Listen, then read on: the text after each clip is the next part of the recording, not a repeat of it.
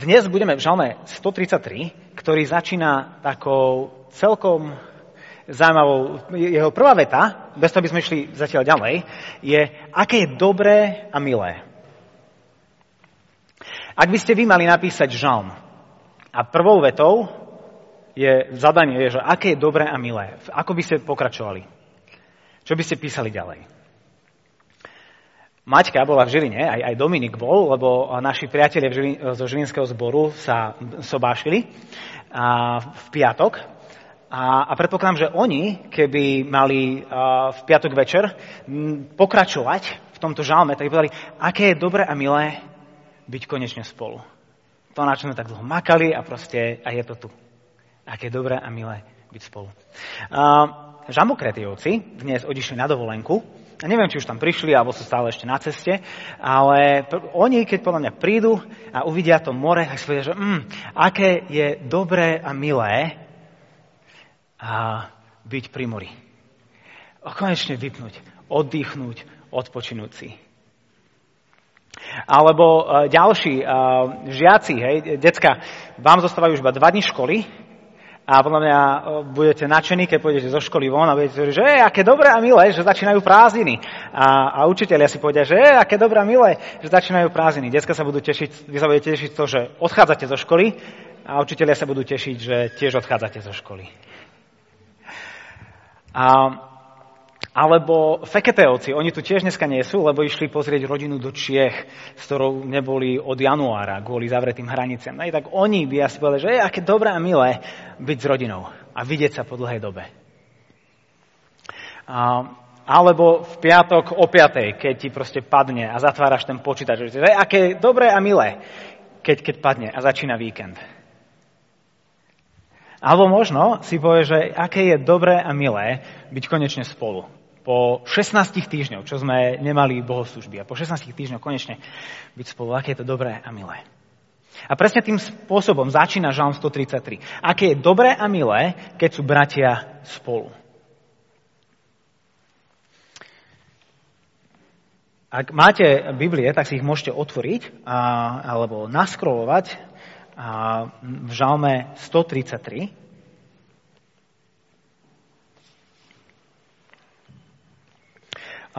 Je, je celkom krátky, má iba tri verše a budeme sa v ňom pýtať také tri otázky. Že čo je dobré a milé, a to už z časti vieme, a ako je to dobré a milé, a na záver, kde je to dobré a milé, kde to nájdeme. Čiže čo hľadáme, podľa čoho to spoznávame a, a kde to nakoniec vieme nájsť. Čiže aké je dobré a milé, keď sú bratia spolu. Keď si otvoríte ten žalm, tak hneď v prvom verši vidíte taký, taký popisok, a, kde je napísané, že je to pútnická Dávidová pieseň. A putnické piesne, alebo putnické žalmy sú, je, je špeciálna kategória žalmov 120 až 134. Je to 15 žalmov, ktoré idú za sebou, a ktoré si Židia zvykli spievať, ktoré zvykli sa modliť a Bohu vyznávať, keď šli do Jeruzalema. Boh v starej zmluve prikázal, aby všetci muži, oni to mali povinné, aby všetci muži aspoň trikrát za rok sa dostavili pred Boha, pred jeho tvár, čo bolo v Jeruzaleme, v Jeruzalemskom chráme. A, pravdepodobne to je to, čo má žalmista najmä milé a dobré, milé, keď sú bratia spolu. Hej. Tým nehovorí, že ak sú tam sestry, tak to už není také milé a dobré. Iba to vyjadruje to, že, že tí bratia tam museli byť aj, aj ženy chodili, aj, aj deti chodili na tieto, um, na tieto slávnosti do Jeruzalema, ale boli to muži, ktorí to mali povinné. A, a tá cesta pre niektorých bola blízka. Ak ste bývali v Betleheme, čo je hneď za rohom, tak to ste tam boli relatívne rýchlo. Ale napríklad tak Ježiš, hej, on je z Nazareta a toto je Google Maps, hej, takže tie cesty asi boli trošku inak pred 2000 rokmi. Ale dnes, keby ste chceli spešiť z Nazareta do Jeruzalema, tak to vychádza na 31 hodín chôdze alebo 150 kilometrov dĺžky a vo veľmi akože horúcom prostredí. Hej, že, že predstavte si takéto dnešné počasie, ale ešte sušie. Čiže ak sa ponáhľate, lebo ste zaspali, alebo ste si zle pozreli kalendár, tak za 3 dní to tam dáte a ak chcete ísť takou akože vychádzkovou chôdzou, tak 4 dní by vám trvalo z Nazareta prísť dole.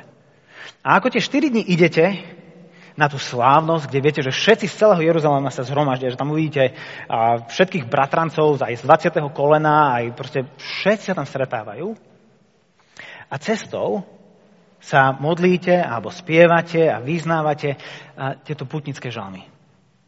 Ich úlohou bolo pomôcť ľuďom, keď sa, keď sa stretávali pred Bohom, im bolo pomo- im, ich úlohou bolo im pomôcť sa pripraviť. Pripraviť svoje vnútro na to, že idú spolu oslavovať Pána Boha. Hej, že si pripomínajú, že to, čo sme súčasťou, to, čomu ideme teraz pristupovať, je dobré a milé, keď budeme spolu. A to spolu musí vyznačovať niečo viacej, ako to, že sme v rovnakom čase na rovnakom mieste. Nikto neskladá piesne o tom, že aké je dobré a milé, lebo sme spolu na jednom mieste. Ak tá spoločnosť nie je vyjadrením aj nejakej hĺbšej jednoty, niečo, čo nás spája. A, a, a dokonca aj tá, tá hebrejčina v tom, keď sú bratia spolu, vyjadruje tú myšlienku jednoty. Iný preklad je, že keď, keď bratia prebývajú v jednote. Čiže nie, niečo hlbšie, čo nás prepája, a viacej ako, hej, ne, nehovorí, že aké dobré milé, keď sú všetci Židia spolu, ale keď sú bratia spolu. Keď je niečo, čo majú spoločné. A čiže prichádzajú s očakávaniami. Hej? Nejdú tam na prázdno, bez toho, že neviem, čo ma tam čaká. Idú, lebo očakávajú, že to bude dobré, že to bude milé. A každý jeden z nás prichádza na, na zhromaždenie s nejakými očakávaniami. A môžu to byť a, negatívne očakávania, môžu to byť pozitívne očakávania a dokonca, aj keď si poviem, že nemám žiadne očakávania, aj, aj, aj to niečo vyjadruje o to, že s čím prichádzame. A tie očakávania, ktoré máme, je to, s čím sem prichádzame. A je strašne zaujímavé si uvedomiť, že 15 žalmov zo 150, hej, 10% žalmov je venovaných príprave vlastného vnútra. Na to, že Boží ľud sa spolu stretne pred Bohom, aby ho uctieval. To nie je iba jeden alebo dva, to je 15 žalmov za sebou, ktoré, ktoré sú dané ako dar, aby sme sa pripravovali. Čiže otázka, že, že prečo sme sem dnes prišli? A, alebo sme sa chceli spolu vidieť, lebo sme si chceli zaspievať, alebo tá teda Pánu Bohu, alebo sme chceli počuť Bože slovo, alebo a, hej, že každý sem prišiel s niečím a, a a to, čomu nás vyzýva tento žalm, k čomu nás vyzýva aj akože Bože slovo je to, aby sme sa pripravovali, aby sme prišli pripravení. A nie každý z nás, a nie každému z nás trvá 31 hodín, kým príde na bohoslužbu, a, ale niektorým z nás trvá 31 minút, kým prídete na bohoslužbu, iným 15 minút. A, ako trávime tých, tých 15, 20, 30 minút? A ako sa pripravujeme na to, kam ideme a kvôli čomu tam ideme? S čím prichádzame? Žalmista putuje do Jeruzalema a, pri, a má, má pozitívne očakávanie, že bude to dobré a bude to milé, keď budeme všetci spolu.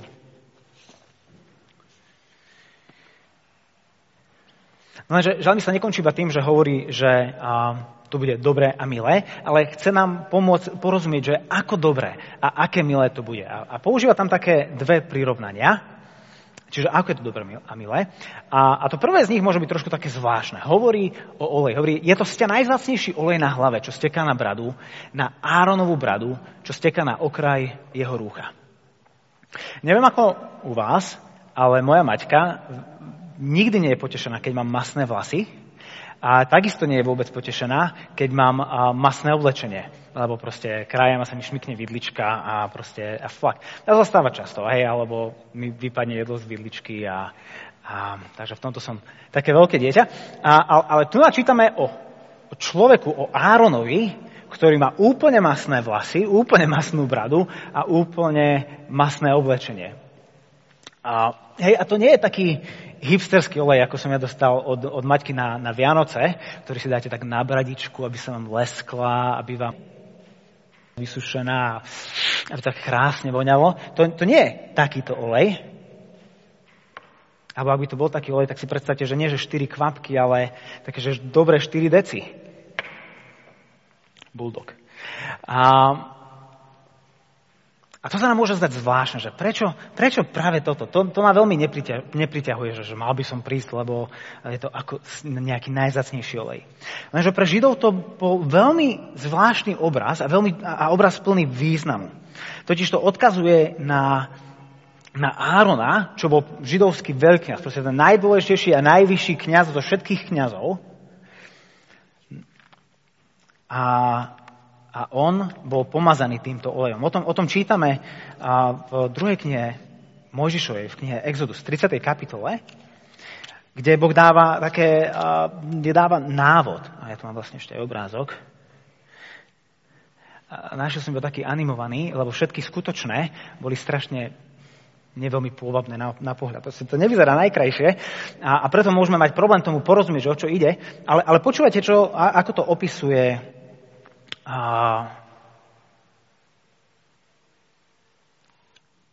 ako to opisuje Mojžiš.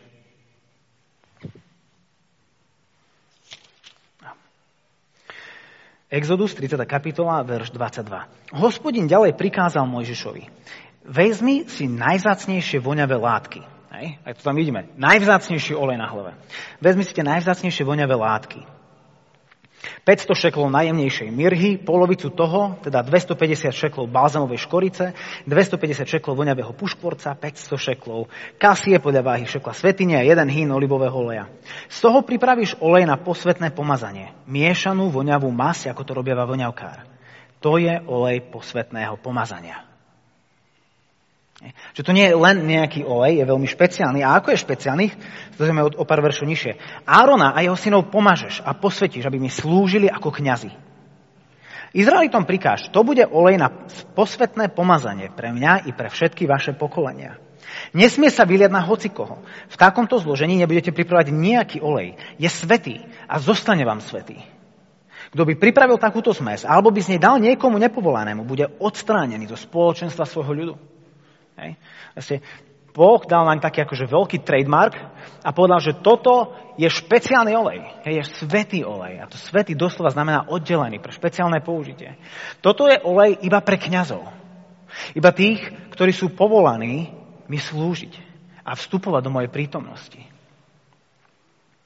Toto je olej, ktorého vôňu nikto nepoznal, okrem tých, ktorí boli Bohom, ktorí, ktorí boli Bohom vybraní a boli pomázaní na to, aby mu slúžili, aby vstupovali do jeho prítomnosti, aby, aby s ním prichádzali do kontaktu. A v tom je strašne zvláštne, že žalmista používa práve túto metaforu na vyjadrenie toho, aké úžasné, aké dobré a milé to je, keď sa spolu stretáva Boží ľud. Lebo to, čo bežnému smrteľníkovi nebolo do, dostupné, je niečo, čo zažívame, keď sme spolu pred Bohom.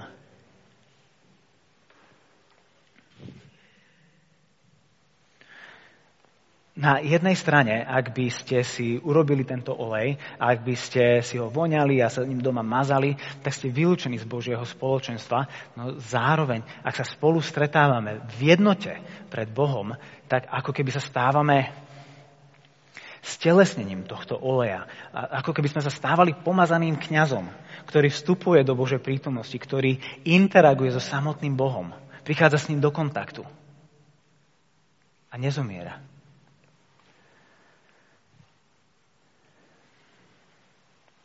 V podstate, akže to, to vyjadruje aj to, že čo robíme v nedelu. Bohoslužba. Hej. Zhromaždený Boží ľud slúži Bohu ako, ako kňazi v starej zmluve. A tá druhá ilustrácia je už taká trošku viacej aj, aj, aj pre nás pochopiteľnejšia. Hovorí, že je to ste ako rosa na Hermóne, čo padá na Sionské vrchy. A to nám moc nemusí hovoriť kvôli tomu, že nepoznáme izraelský zemepis, ale ak by ste žili v Izraeli, tak by ste vedeli veľmi dobre, čo to vyznačuje, čo, o čom to hovorí. Hermon bol, je, je najvyšší kopec, najvyšší vrch Izraeli, v Izraeli, je na samom severi, na severnej hranici a, a má výšku 2814 metrov nad morou. Čiže o nejakých 160 metrov dal náš Gerlach. A, čiže veľmi vysoký kopec. A v Izraeli veľa nesneží. Niekedy tam pri Jeruzaleme niečo nasneží, hlavne v posledných rokoch globálne oteplovanie sa stáva, ale rozhodne nie v tej dobe, ale na Hermone vie nasnežiť. Na Hermone sa dokonca aj udrží sneh. Na Hermone je dostatok vlhkosti a, a dostatok života. Dokonca aj dnes na Hermone je vybudované lyžerské stredisko, Takže tí, ktorí nemajú čo lepšie robiť v Izraeli, sa môžu ísť lyžovať. Ale, ale, ale pre nich to malo symbol proste zavláženého a hojného prostredia. A dnes ráno som bol behať a, a, a bola rosa. A keď, a keď som dobehal, tak na špičkách topánok som mal mokro od rosy, lebo, lebo tráva. Tak. Ak by som behal po Hermóne, tak by som tak neskončil. Tá, tá, tá rosa, aj ako to ľudia opisujú, ktorí, ktorí tam žijú, alebo proste ľudia, ktorí tam stanovali, je, vy ráno máte pocit, ako keby bol celú noc lejak a všetko je premoknuté do nitky, aj keď pritom vôbec nepršalo, iba padala hmla. Iba padala rosa, prepačte. Rosa na Hermone je niečo, čo my na Slovensku nepoznáme. Na Slovensku je trošku zamokrené, vyjde slnko, hneď je to preč. A Sione, hej, vie, to proste to zavlažovalo. To bolo výdatnejšie ako dážď. Kdežto na Sione, hej, v Jeruzaleme je oveľa sušie, oveľa pustejšie. Na, na východ z Jeruzaleme je dokonca púšť. A teda to, na čo naráža žalmista, je to, že, že keď, sa, keď sa ľudia, keď sa bratia a sestry zhromažďujú pred Bohom, tak to je akoby aj uprostred púšte padala výdatná rosa z Hermonu. To, čo prináša život. On sa nám nesnaží dať lekciu zo zemepisu alebo meteorológie Izraela, ale chce, aby sme pochopili, aby sme zacítili, aké to môže byť, keď sa Boží ľud stretáva. Ako keď proste chalani v lete, proste peče, jak dneska 31 stupňov, žiadny obláčik a proste peče a hráte futbal a potom zrazu sa spustí lejak. To je osviežujúce. To nie je dôvod, prečo prestať hrať. To je dôvod, prečo hrať ešte viac. A ešte viac sa do toho vložiť. To nie, to nie je prekážka, nie je to dáž, pre ktorým sa treba schovať. To je dáž, ktorý sa treba užiť a, a on posilňuje. Ako keď, um, keď, je, keď je sucho a horúco a zem je úplne vyprahnutá, popraskaná a všetko je proste zgecnuté. Ako keď Maťka bazálku 3 dní nepo, nepoleje a si povieme, že tak toto už skončilo. A, ale potom to polejeme vodou a normálne môžete vidieť, nepotrebujete tie zrýchlené videá z National Geographic. Proste stačí sa na to pozerať a za dve hodiny, keďže sa vydržíte pozerať, tak vidíte za dve hodiny, ako to celé ožije. Ako keď, a, ako keď máte za sebou proste horúci, náročný, suchý deň, vám úplne vyschlo v hrdle, ako mne v tejto chvíli. A niekto vám podá pohár so studenou, osviežujúcou vodou a vy sa s ňou napijete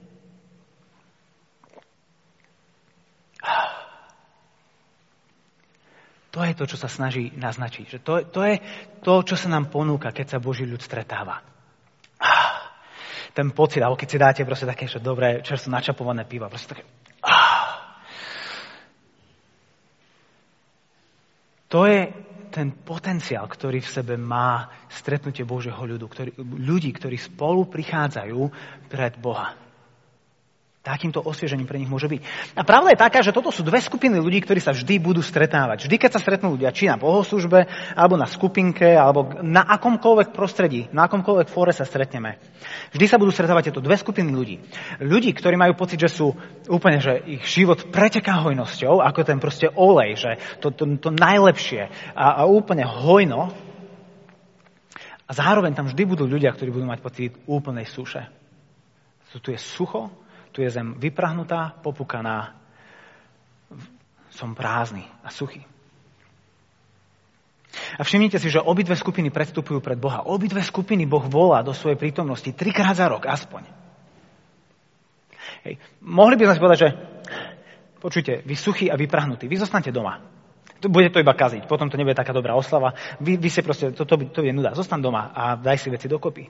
A vy, ktorí máte hojnosť života, príďte, lebo to bude veselica. Alebo naopak by to mohlo byť. Počujte, vy, ktorí máte plnosť života, vy zostanete doma, však vám je fajn, vy nič nepotrebujete, ale túto, títo, títo chudáci, ktorí sú vyprahnutí, vysušení, tak vy poďte a napojte sa pri proste studni života Pána Boha. Ale ani jedno, ani druhé nie je to, čo vidíme v písme. Obidve skupiny prichádzajú pred Boha. Lebo obidve skupiny potrebujú pred Neho prichádzať. Obidve skupiny potrebujú uznávať, že Boh je ten, ktorý nasycuje ich život a Boh je ten, ktorý dokáže iba nasytiť ich život. Preto sa navzájom nevylučujú, ale spolu prichádzajú pred Boha. Aby spolu mohli zakúšať to, že aj pre tých, ktorí zažívajú suchoty, aj pre tých, ktorí zažívajú hojnosť, Boh ponúka túto eh, výdatnú eh, rosu z Hermónu. A samozrejme, aj tu som mal obrázok toho, ako vyzerá kopec v Izraeli. Nie ako púšť, že?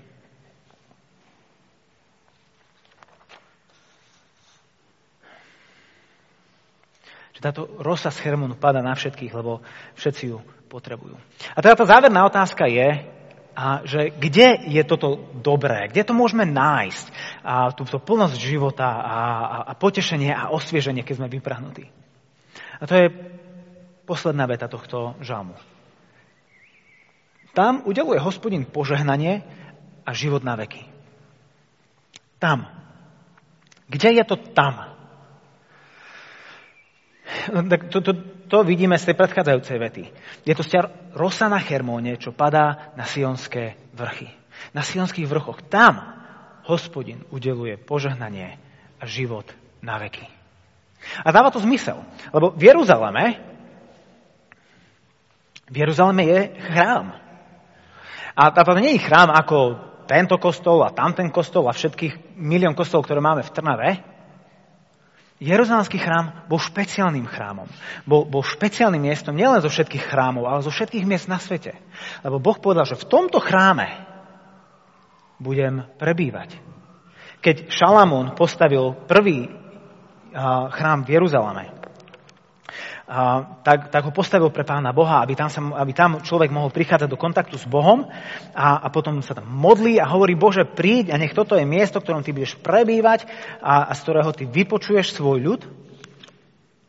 A Boh prichádza a Šalamunovi na jeho modlitbu odpovedá. A toto je druhá kniha Kronik, 7. kapitola, hovorí, Odteraz budem upierať zdrak Odteraz budem upierať zrak a zbystrím sluch na modlitbu na tomto mieste. Teraz som si vyvolil a posvetil tento dom, aby tam vž... To neplatí.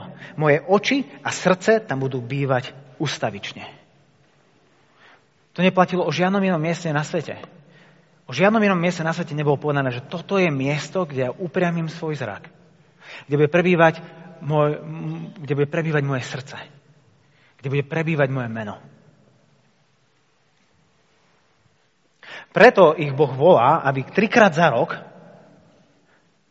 každý muž ako reprezentant svojej rodiny a tým pádom reprezentant, reprezentanti za celý Izrael, za celý národ, aby predstúpili pred Boha, lebo oni doslova pred Neho predstupovali. Ak ste stáli pred Jeruzalemským chrámom, by ste stáli pred Bohom.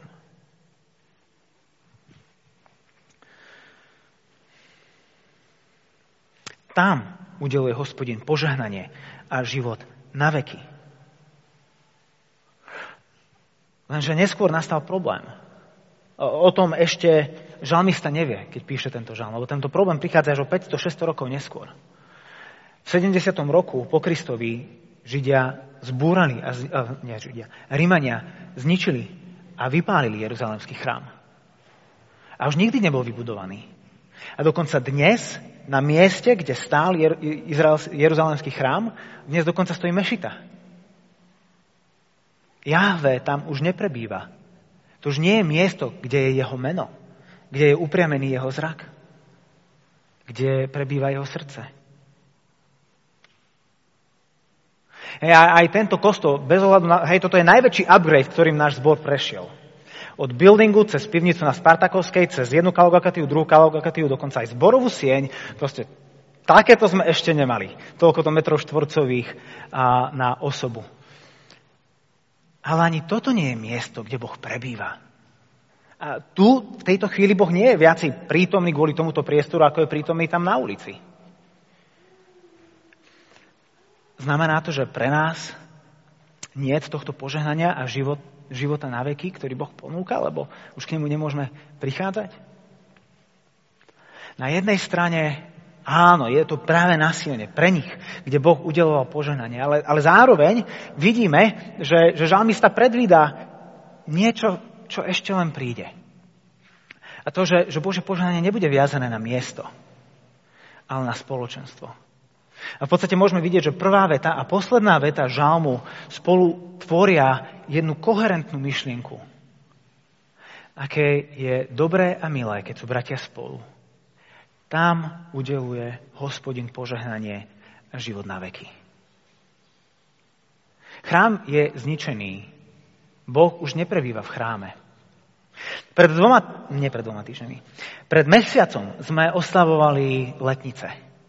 A, a to, čo sa udialo na letnice, bolo to, že Boží duch sa rozhodol, že už viac nebude prebývať v Jeruzalemskom chráme, ale že bude prebývať v tých, ktorí nasledujú Krista.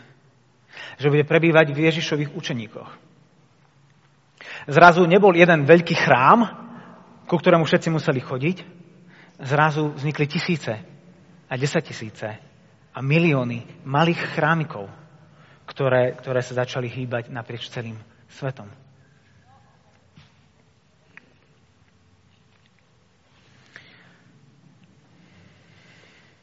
Jeruzalemský chrám bol miestom, ktorom bol Boh prítomný, aby požehnával a aby ochraňoval. Dnes sa týmto miestom stáva církev. A spoločenstvo bratov a sestier, ktorí, sa, ktorí sú jednotní, sa stretávajú pred Bohom a Boh hovorí, že to je to miesto, kde udelujem požehnanie a život na veky. Čo to pre nás prakticky znamená?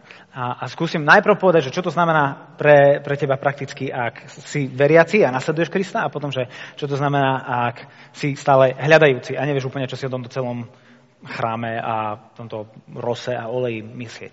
Takže najprv, ak, ak si veriaci, ak, ak proste Ježiš je tvoj pán, ho nasleduješ, um, si učeník Ježiša, tak to znamená, že buď pripravený že Boh je pripravený ťa požehnávať a udeliť ti život. To prvé, ktoré nám napadne, je to, že, že na bohoslužbe. Hej, tam, tam, kde sú bratia a sestry spolu. Hej, tak, tak tu by som mal byť pripravený, že Boh chce požehnávať a že chce dávať život. Dobre, dáva to zmysel, lebo tak sú, je tu církev, je tu nejaké kázanie, piesne, večera, pán a tak ďalej. Jasné, kde inde. Možno dobre, to isté platí aj o skupine, a, alebo o skupinke, hej, kde sa stretávame, hej, tam sú bratia, sestry, tam Boh dáva požehnanie, hej, sme požehnaní, život, jasné. Ale podľa mňa nezastávajme, nezastávajme len tam, poďme ďalej. Lebo to, čo sa udialo na letnice, je to, že, že Bože požehnanie nie je viacej viazané ani na miesto a ani na udalosť. Ani na kostol, ani na nedelu. Ale na spoločenstvo a spoločnosť sa začína pri dvoch. Proste, keď ideš do Talmajnera na kávičku s niekým, aj to je miesto, kde Boh je pripravený udeliť požehnanie a život. Aj keď ideš s niekým na pivko do čajky, aj to je miesto, kde Boh chce udelovať požehnanie a milosť. Dokonca, aj keď iba na seba narazíme na ulici, Boh je pripravený v tej chvíli udelovať požehnanie a milosť. A môže to znieť akože trošku extrémne, že je zase dobre, zase to nepreháňaj, túto celú myšlienku. Už príliš moc sa to snažíš. Uh, to... My sme príbytkom Ducha Svetého. My sme chrámom. Neexist, že by Hebrej išiel do Izraela, um, že by Hebrej išiel do Jeruzalema k Božiemu chrámu bez toho, aby očakával, že Boh ho požehná. A my, keď sa stretneme, keď ja ťa stretnem na ulici, tak sa stretávajú dva chrámy. O čo viac? Čo tým chcem povedať je to, že, že každé, stretnutie, každé stretnutie, kde sú kresťania, kde sú bratia a sestry, ktorí žijú spolu, ktorí, ktorí žijú v jednote, proste to okamih, ktorý je nabitý potenciálom Božieho požehnania a života. Boh je pripravený žehnať, keď sme spolu. Nielen v kostole, Nielen na skupine, nielen keď sa stretávame, lebo chceme niečo riešiť, ale keď len na seba narazíme. Hej, a tak, iba také, také malé pozbudenie, keď sa vám niekedy stane, že, že natrafíte na niekoho zo zboru alebo proste iného kresťana a vystrelte krátku modlitvičku. Pane, som, ak si pripravený, ja chcem prijať svoje požehnanie a, a tvoj život skrze túto interakciu, skrze tento kontakt, ktorý mám. A možno z toho nič nebude a možno budeme prekvapení, keď sa otvoríme tomu, že toto je Boží zámer, to je to, čo on rád robí. A ak, ak patríš človeku, ktorý stále hľadá, ktorý nevie ešte, čo si úplne myslí o nasledovaní Ježiša, alebo celkovo, že či tomuto vôbec veriť a, a čo to vlastne znamená, tak pre teba chcem, iba aby si vedel, že Boh je pripravený udeliť požehnanie a život na veky. Podstate tá istá vec. Lebo Boh si nevyberá, Boh nepristupuje jedným spôsobom k jednému a iným spôsobom k druhému. On je Boh, ktorý je plný milosti a lásky a, a dávania. On je životodarný. Neexist prísť do kontaktu s Bohom pre človeka, ktorý ho úprimne hľadá a neodísť požehnaný, neodísť a, akoby pokropený rosou. A, nie vždy, keď sa církev stretáva a nie vždy a je církev týmto dokonalým príkladom. Ale, ale Boh, ktorý za ňou stojí, a Boh, ktorý ju tvorí, je vždy pripravený udeliť požehnanie a život. To platí aj dnes a na každom jednom stretnutí.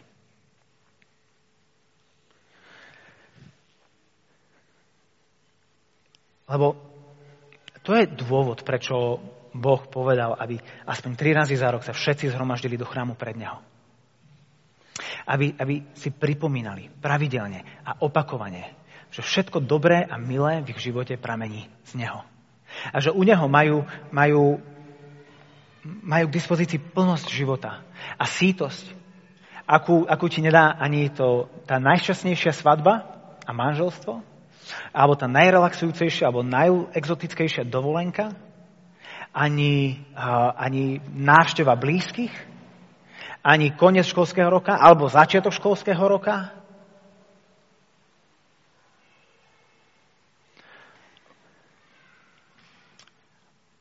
U Neho On udeluje požehnanie a život na veky. Lepší ako ten najzacnejší olej alebo najsviežejšia rosa. Prečo si tým môžeme byť takí istí? Odkiaľ berieme takú istotu? No, tento stôl je takým dobrým znázornením a, a pripomienkou toho, že to je to, čo sa Boh rozhodol spraviť. Že on prišiel, aby dával. Aby dával požehnanie a aby dával život. Prvý z tých troch sviatkov, kvôli ktorému sa ľudia stretávali do Jeruzalema, bola Pascha, židovská Veľká noc. A Židia sa rok čo rok stretávali v Jeruzaleme, aby, aby si pripomínali to, že od Boha je život. Od Neho je vyslobodenie. Dávno z Egypta, ale aj každý deň ich života. Že On je Boh, ktorý udeluje požehnanie a život. A Ježiš bol takto so svojimi učeníkmi, so svojimi bratmi. A boli spolu. A spolu stolovali a uprostred toho, ako si pripomínali a oslavovali Božiu záchranu v ich životoch, v životoch celého národa a životoch ich samých. Ježiš vzal chlieb a, on, a, a uprostred večere zdával vďaky svojmu otcovi. Lámal ten chlieb a, a dával svojim učeníkom so slovami vezmite aj jedzte z neho všetci. Toto je moje telo, ktoré sa láme za vás.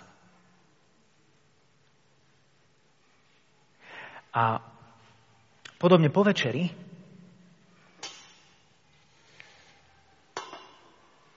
Ježiš vzal kalich.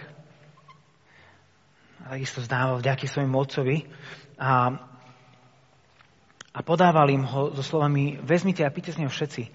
Toto je kalich novej krvi, ktorá sa vylieva na odpustenie hriechov. Toto robte na moju pamiatku. Čo Ježiš v tej chvíli spravil, je, že vniesol svetlo. A nie, že by predefinoval, ale konečne vydefinoval, o čom bola táto pascha. Prečo rok čo rok sa celý národ mal stretávať pred Bohom. Ježiš prišiel ako ten, ktorý udeluje požehnanie a život na veky.